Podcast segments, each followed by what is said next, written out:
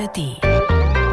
Also ich gebe ganz ehrlich zu, weiß, das ist jetzt eigentlich nicht ganz korrekt für eine politische Bildnerin, dass ich manchmal denke, naja, also die eine oder andere Stimme ist jetzt vielleicht auch nicht so schade, wenn der oder diejenige daheim bleibt. Also ich gestehe das jetzt hier Ehrlich? mit öffentlich, ja. Aber können Sie es verstehen?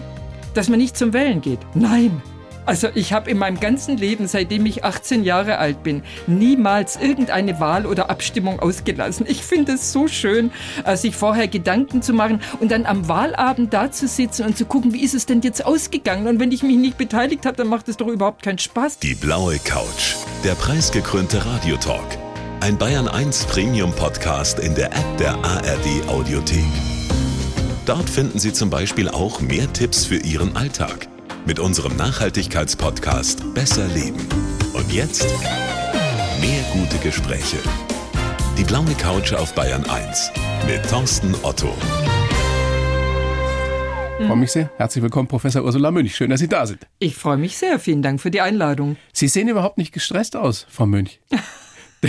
so kurz vor der Wahl, drei Tage, einer der gefragtesten Menschen, Frauen überhaupt in Bayern, weltweit gerade. Ja, ja, also danke für die Blumen und für die Übertreibung. Ganz so schlimm ist es nicht. Also ich beklag mich nicht, langweilig wird's mir nicht. Das gebe ich zu. Andererseits, wenn ich das vergleiche mit denjenigen, die jetzt wirklich Wahlkampf führen müssen, mit den Politikerinnen und Politikern, für die es ja um was geht. Also für die geht's ja um quasi um Sein oder Nichtsein. Für die Absolut. geht's um eine Vertragsverlängerung. Wir alle wollen einen sicheren Arbeitsplatz und für die geht's gerade um die Vertragsverlängerung. Äh, deshalb denke ich mir, ich muss es nur kommentieren, ich muss nicht da vorne stehen, ich muss nicht auch böse Rückmeldungen ausweichen, auf die Kontern eingehen. Also damit im Vergleich habe ich es dann relativ entspannt, aber das sage ich dann auch immer zu Ihren Kollegen, bei mir kommt es immer oben drauf. Manchmal habe ich den Eindruck, dass die Journalisten denken, das sei tatsächlich meine Hauptbeschäftigung und ich habe gelegentlich auch noch was anderes zu tun, sage ich dann immer. Ja, das wissen viele tatsächlich vielleicht wirklich nicht, dass Sie ja unter anderem eine Professur haben an der Hochschule der Bundeswehr. An der Universität der Bundeswehr, aber da bin ich beurlaubt. Also das wäre jetzt nur wirklich, das wäre menschenunmöglich. Das Aber Sie sind. Direktorin äh, der Politischen Akademie der Akademie Tutzing. für politische Bildung. Ich lege immer drauf Wert, dass es der richtige volle Titel ist. Dann stehen wir nämlich im Alphabet vorne. So sieht das aus. Ist das denn jetzt gerade so ein paar Tage vor der Wahl dann trotzdem sowas wie eine Festzeit für Sie, Feiertage für Sie? Worauf Also- Sie sich freuen? Ja, natürlich, weil, also nicht, weil es um mich geht, sondern es geht darum, dass das ja so eine der Sternstunden dann der Demokratie ist, wo sich dann eigentlich fast alle Menschen für Politik interessieren. Und ich glaube, inzwischen haben es jetzt alle gemerkt, dass am Sonntag Landtagswahl ist in Bayern und ja auch in Hessen. Das haben alle mitbekommen. Die Leute interessieren sich, die Leute gehen zu Veranstaltungen, die Leute gucken vielleicht auch mal gelegentlich nach, ja, wer kandidiert eigentlich bei mir? Also das sind Standstunden der Demokratie, finde ich.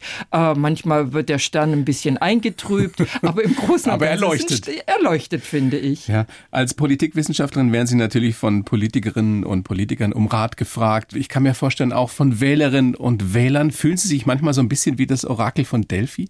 Also das Orakel von Delphi stochert ja eher im Nebel. Also das möchte ich jetzt gar nicht sein äh, und auch nicht Mutmaßungen von mir geben. Also ja, Politikberatung mache ich jetzt also nur wirklich sehr selten. Wenn mich jemand fragt und zu einem Gespräch bittet, dann folge ich dem gern, fast allen Parteien und ich kriege dann auch gelegentlich eine Einladung, aber das ist jetzt nicht die Haupttätigkeit.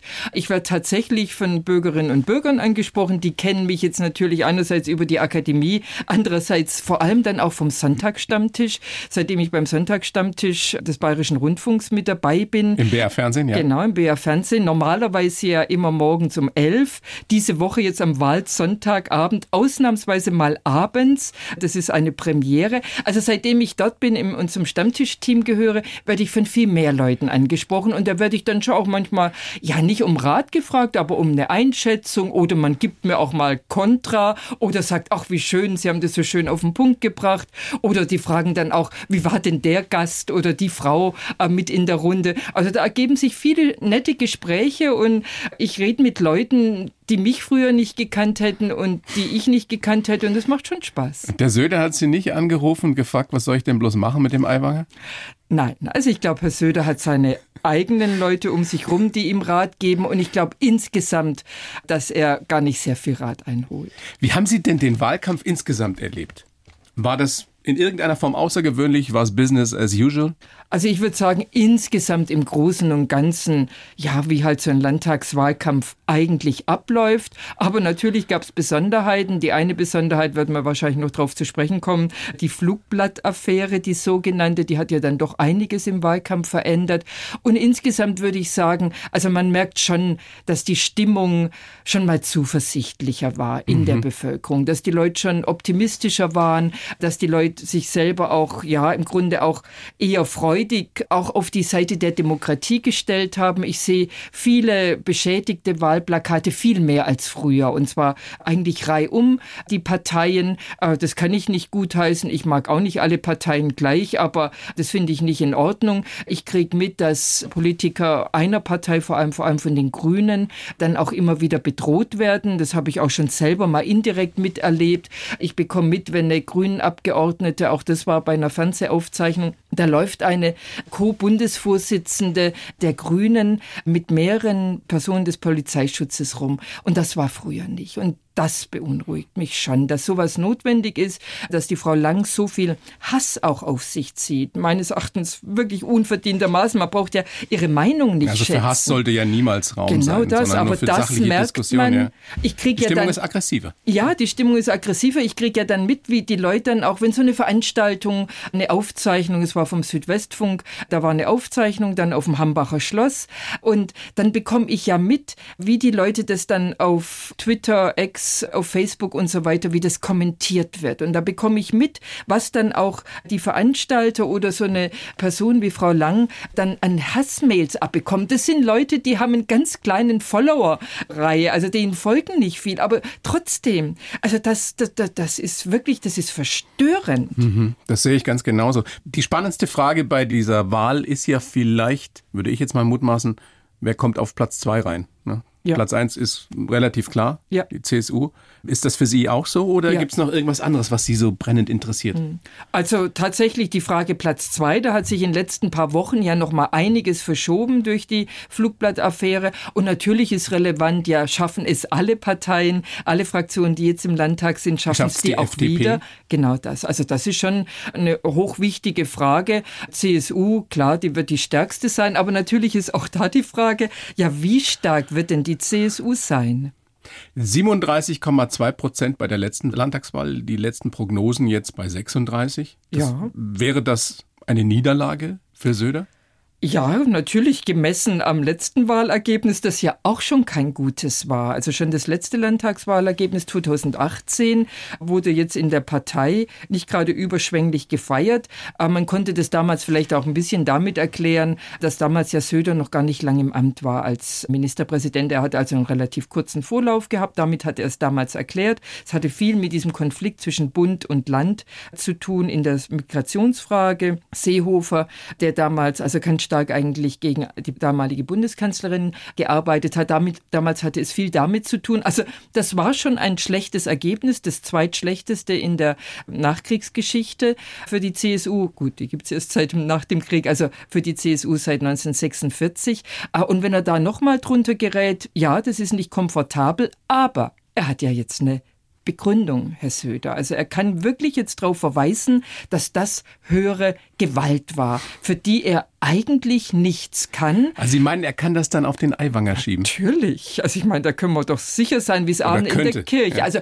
schauen wir mal, wie es tatsächlich am Sonntag ausgeht. Was wir bei den letzten beiden bayerischen Landtagswahlen gesehen haben, 2013 und 2018, war, dass da die CSU auch mal in so einer Umfragedelle drin war und dann bei der Wahl dann doch besser abgeschnitten hat. Aber damals sind mehr Leute am eigentlichen Wahlsonntag zur Wahl gegangen. Wir haben seit Corona mehr Briefwähler und Insofern wissen wir nicht, in welcher Delle die Leute abgestimmt haben. Spannend, spannend, spannend. Am Sonntag, kurz nach 18 Uhr, gibt es die Prognose. Könnte es denn in irgendeiner Form eine Überraschung geben? Etwas, was Sie überraschen könnte?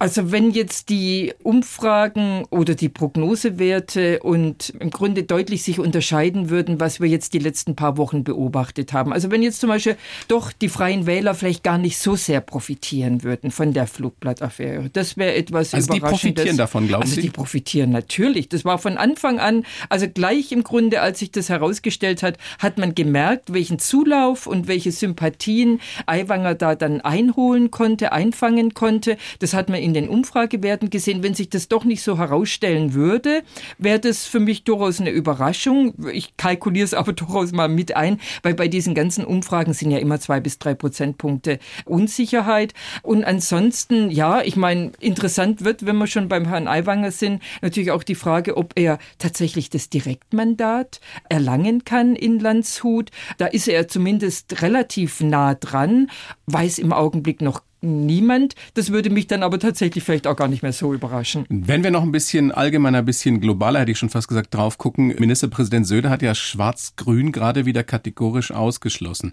Das klang vor nicht allzu langer Zeit noch komplett anders. Was ist da passiert?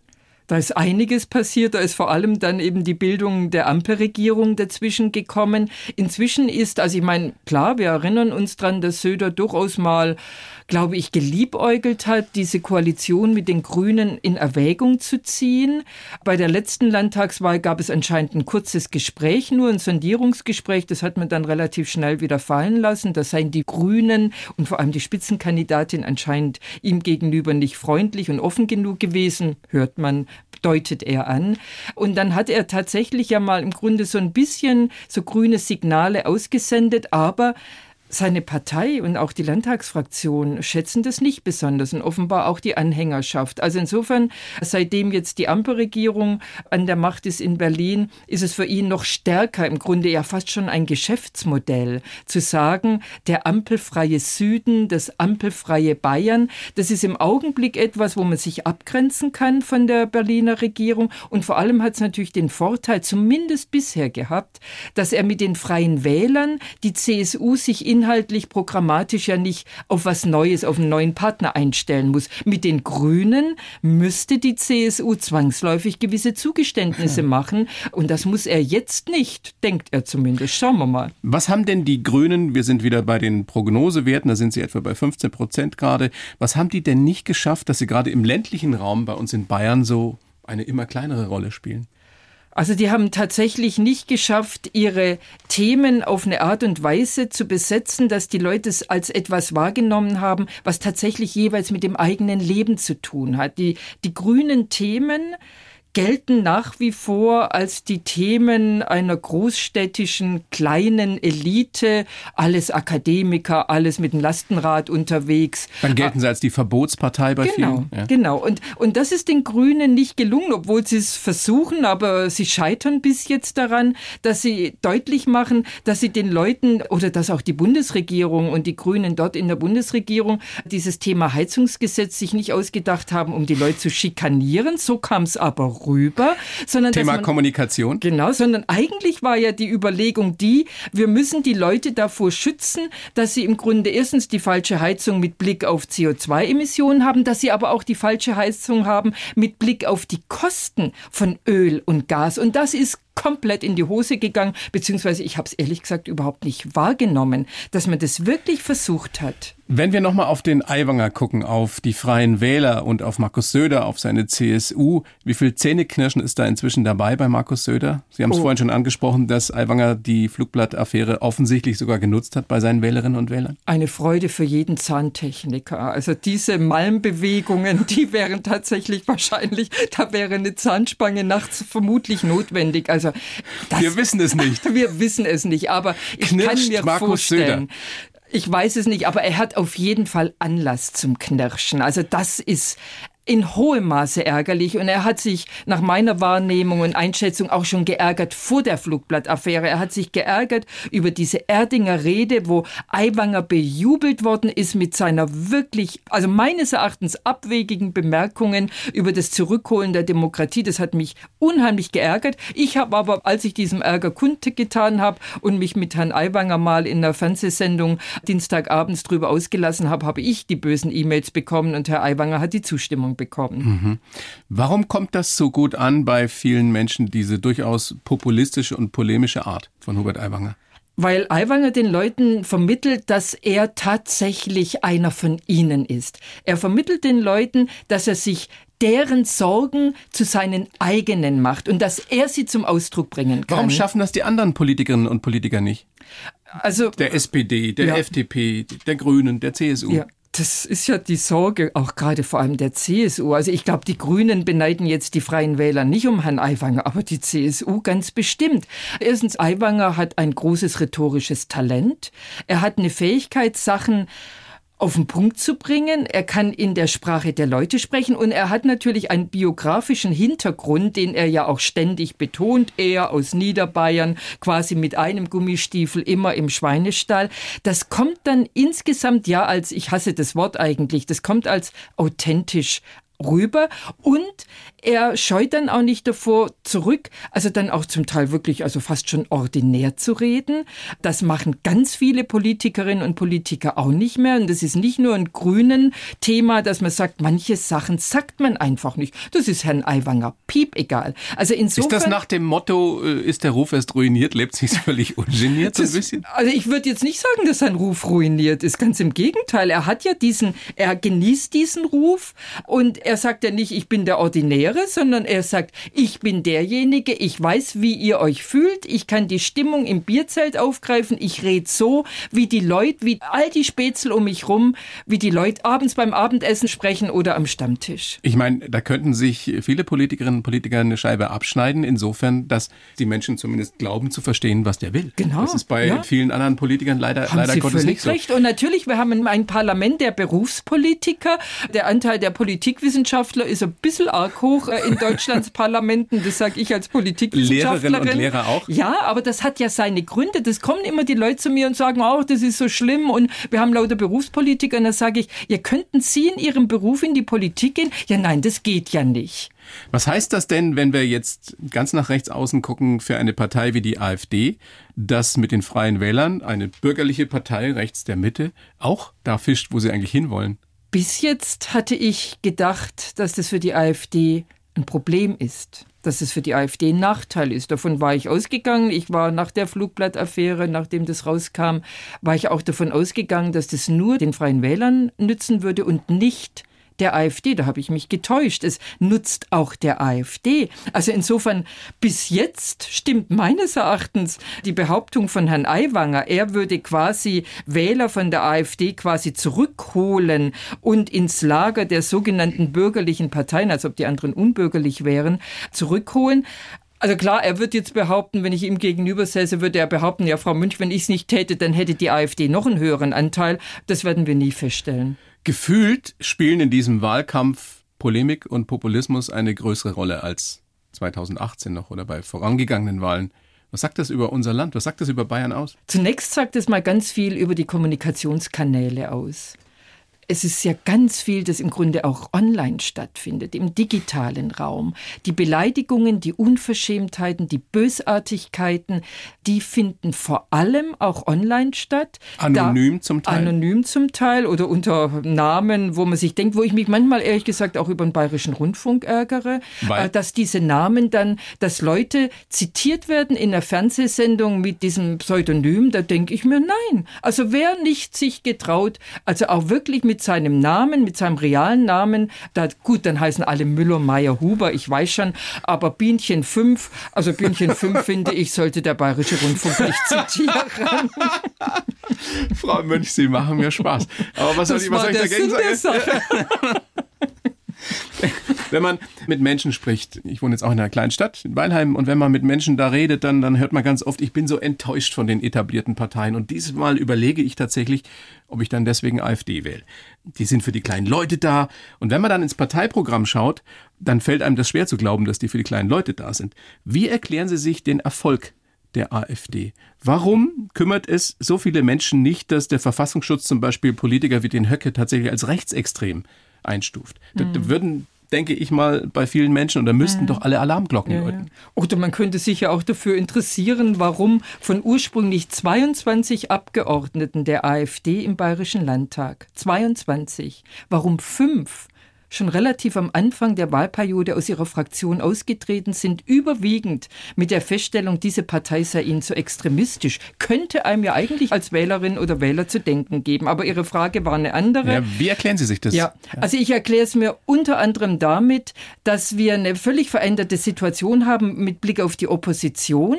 Wir haben eine Regierung in Berlin, die viele Leute ärgert. Zum Teil verstehe ich diesen Ärger. Die haben nun wirklich nicht nur Grandioses getan, aber sie haben auch schon einige Sachen auch durchaus ja richtig gemacht. Aber viele inhaltliche Fehler, viele Kommunikationsfehler. Das hat die Leute verärgert. Jemand, der äh, jahrzehntelang auf sein Häuschen hat sparen müssen und immer noch spart, der äh, diese teure Ölheizung hat einbauen lassen vor zehn Jahren und dann hört, ja, die muss jetzt raus, was ja gar nicht gestimmt hat. Äh, dass die Leute verärgert sind, das verstehe ich die Bundesregierung besetzt zum Teil auch völlig falsche Themen. Also die greift Themen auf, wo die Leute sagen, also das ist jetzt nicht unser oberstes Interesse. Sich Minderheitenschutz und so weiter sind alles wichtige Sachen. Das könnte man schon und soll man machen, aber man soll es nicht so stark herausheben. Man sollte sich vielleicht doch mehr mit den Sorgen der Leuten und die lauten Wohnen, also Mietentwicklung, Heizung, die lautet auch durchaus wirtschaftliche Entwicklung, die lautet natürlich auch sicherheitspolitische Entwicklung. Und da hält sich unser Bundeskanzler ja dann doch ein bisschen sehr zurück,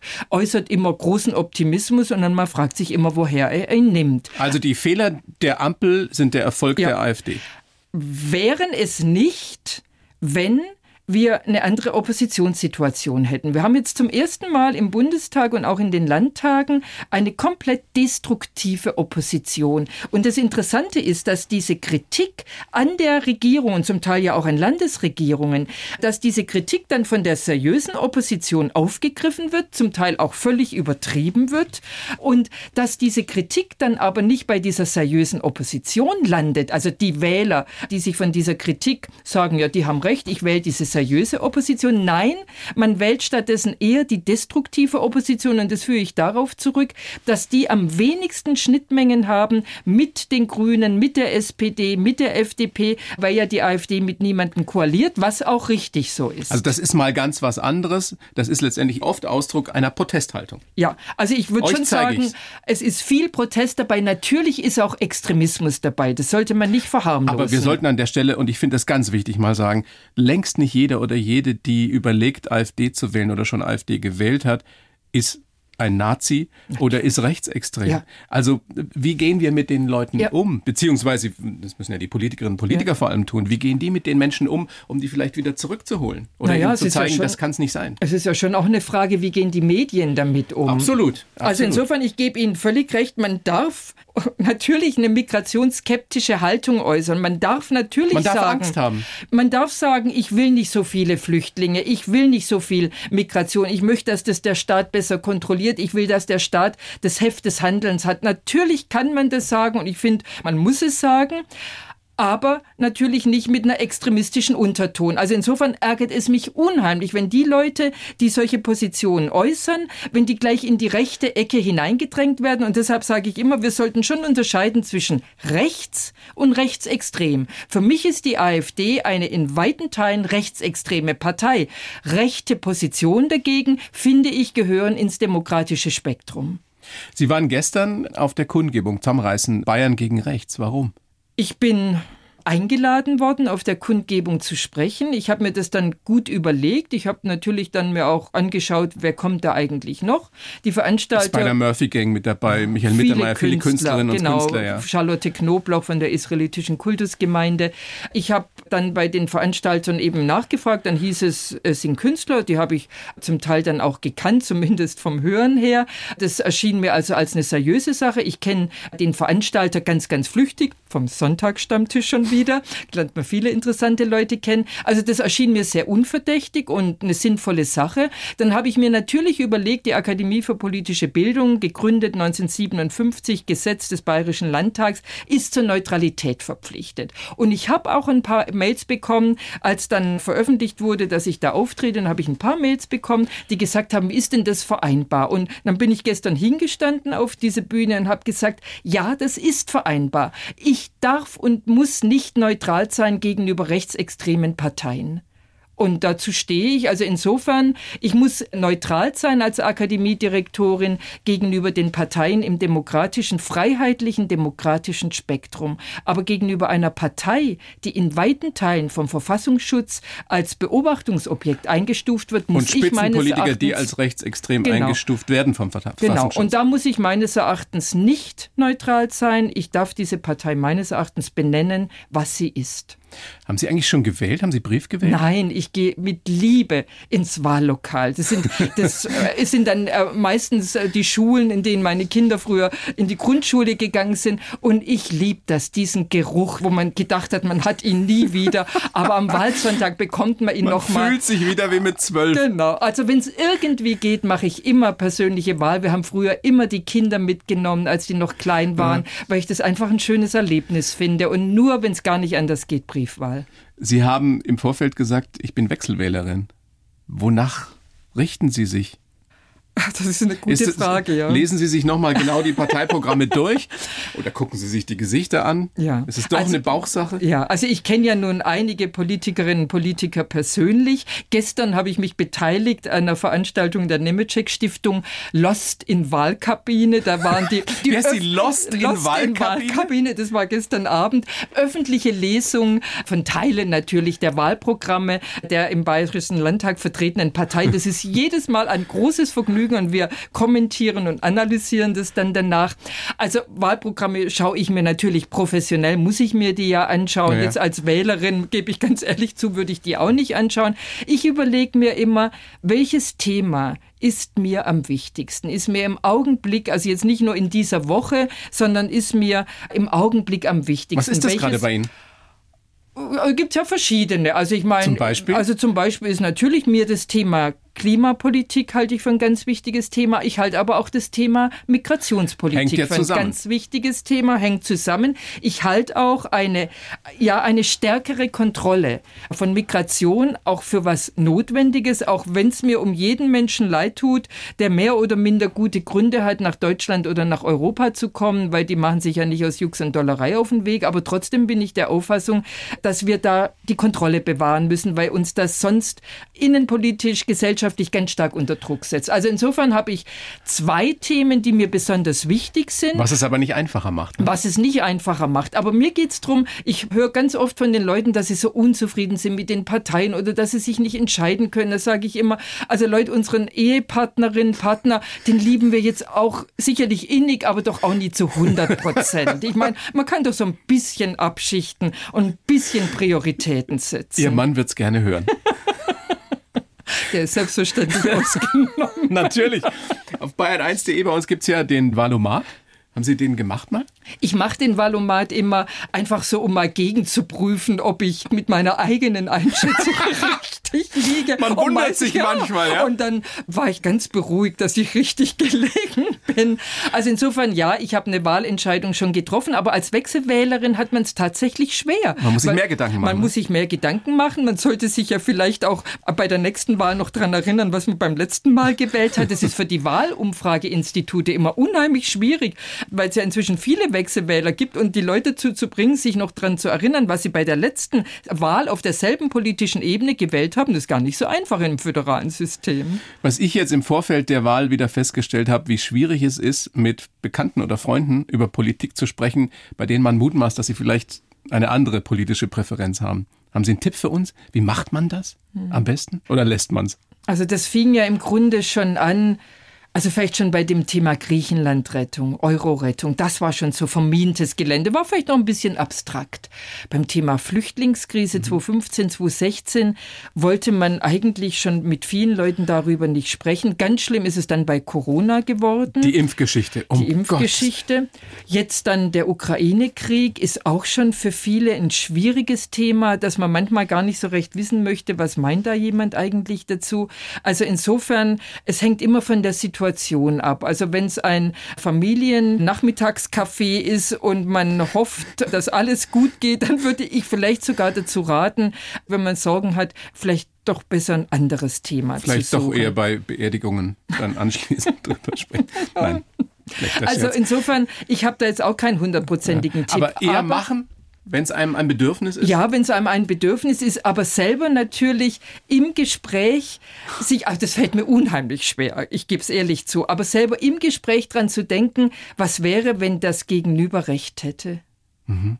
Perspektivwechsel. Ja, aber ich gebe zu, ich schaff's nicht immer. Natürlich schaffen wir es nicht immer, aber das sollten wir mehr tun. Ja. Weil ich habe ja. so das Gefühl, dieses bist du für mich, bist du gegen ja. mich, dieses Schwarz-Weiß-Denken wird immer ausgeprägter und es wird immer schwieriger, sachliche Argumente auszutauschen und einfach zu akzeptieren, dass jemand eine andere politische Meinung hat. Und ich glaube, ganz wichtig ist, wenn man also erstens sich in die Position des anderen hineinzuversetzen, dass sie vielleicht doch irgendwas Wahres dran ist oder was Richtiges und dann auch nachzufragen, warum? Warum bist du mhm. dieser Auffassung? Warum willst du dieses und jenes nicht? Warum befürwortest du das andere?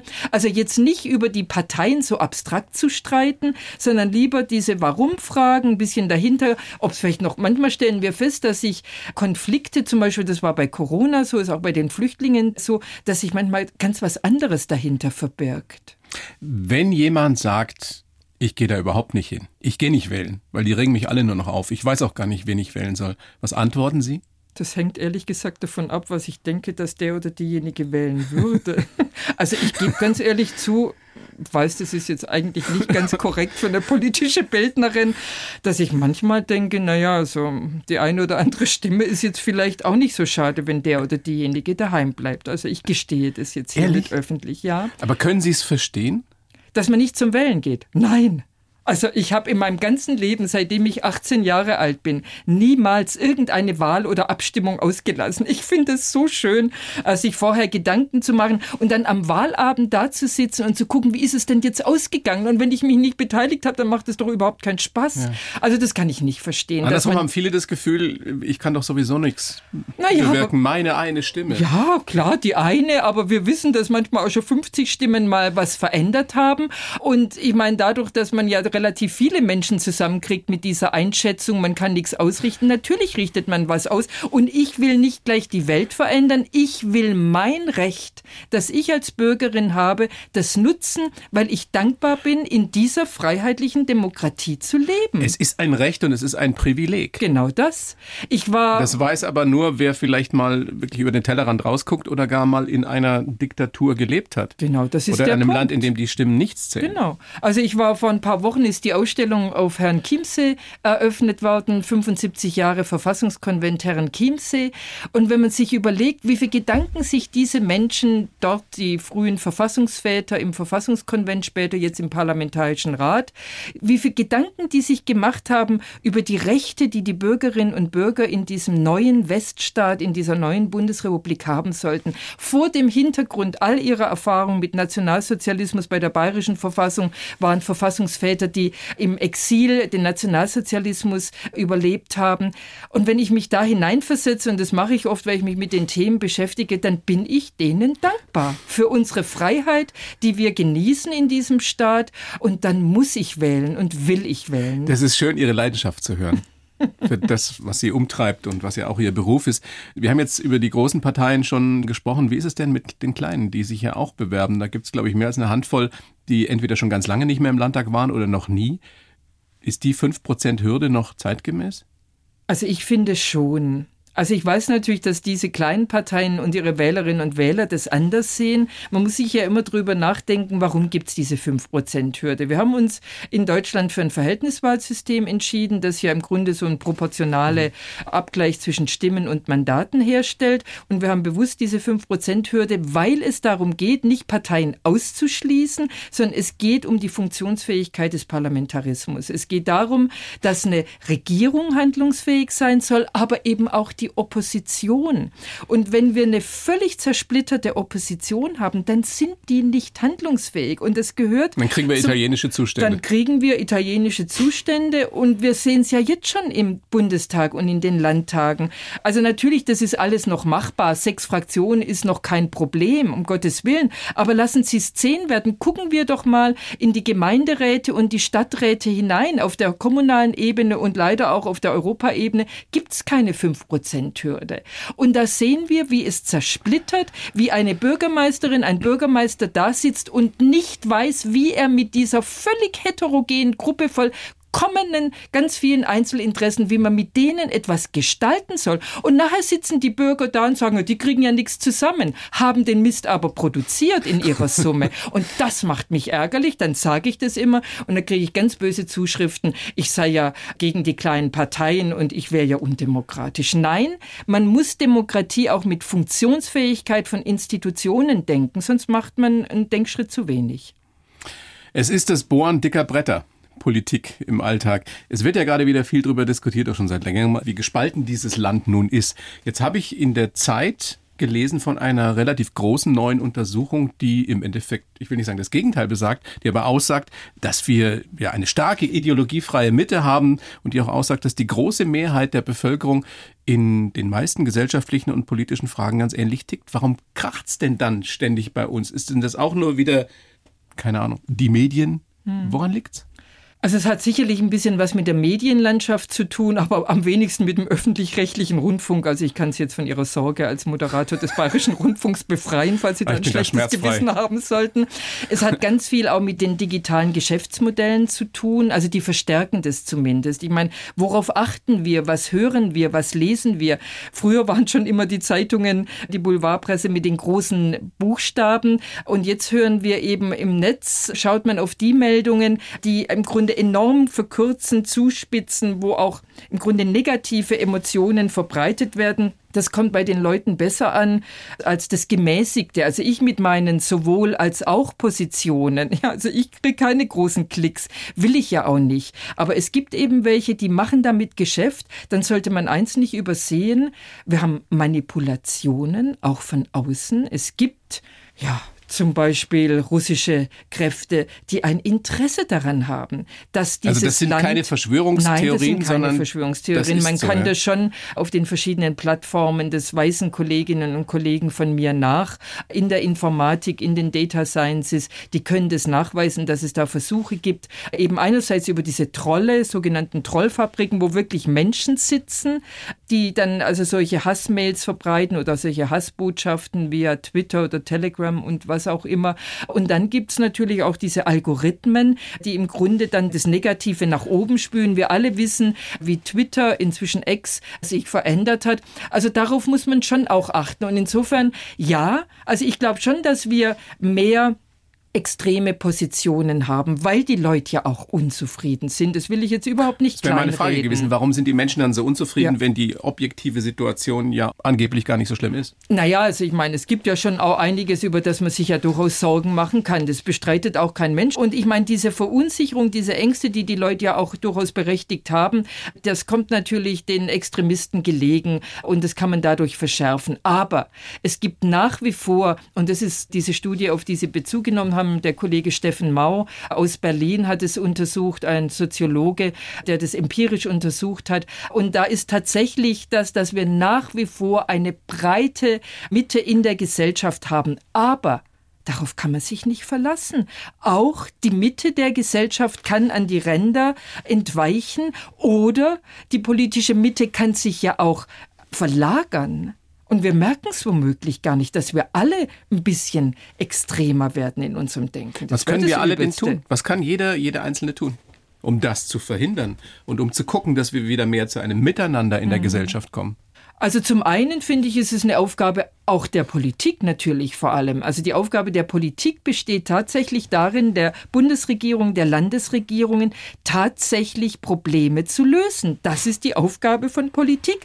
Wir aber wiederum als Bürgerinnen und Bürger und auch die Medien müssen auch verstehen und nachvollziehen können, dass es in Deutschland immer schon ein bisschen schwieriger war, Politik tatsächlich umzusetzen, weil wir Gott sei Dank dieses gewaltenteilende System haben, weil wir den Föderalismus haben, weil wir ein Bundesverfassungsgericht haben und vieles andere mehr, weil wir Koalitionsregierungen haben. Also das müssen wir schon begreifen und daraus müssen wir auch Schlussfolgerungen ziehen. Das finde ich das ganz Wichtige, dass wir also einerseits natürlich die Erwartung berechtigt haben an das Regierungshandeln. Der Staat ist nicht ohnmächtig. Das behaupten nur Extremisten und die Russen, dass die Bundesrepublik Deutschland nicht ist die Demokratie ist. in Gefahr? Ja, Würde ich schon sagen. Also ich hätte es jetzt früher vielleicht nicht mit so einem klaren Ja gesagt, aber inzwischen denke ich mir schon, weil wir diese Manipulationsgefahren über die digitalen Netzwerke, die Hetze, die Sorgen, die sich die Leute machen und der Glaube, dass ausgerechnet eine Partei, die keinerlei Verantwortung übernehmen will und kann bisher, die komplett destruktiv ist, die nur die Lösung hat gegen das Wohnproblem, gegen die Inflation, hilft es, die Flüchtlinge außer Land Landes zu bringen. Kein Mensch weiß, wie das im Einzelnen geschehen soll, rechtsstaatlich. Und uns dann im Grunde noch glauben lassen, wir müssten uns nur mit den Russen versöhnen und alles würde wieder werden wie früher. Das ist Unfug. Also was tun wir alle? Wir gehen zur Wahl und wählen demokratisch. Wir wählen demokratisch und demokratisch bedeutet auch, Minderheitenrechte anzuerkennen und nicht Minderheiten ausgrenzen wollen. Wer in Freund-Feind denkt, ist für mich kein Demokrat. Das ist ein wunderbares Schlusswort. Frau Mönch, vielen herzlichen Dank für das Gespräch. Es war mir ein Vergnügen, Herr Otto. Dankeschön, mir auch, danke. Die Bayern 1 Premium Podcasts. Zu jeder Zeit, an jedem Ort. In der App der ARD Audiothek und auf bayern1.de. Bayern 1 gehört ins Leben.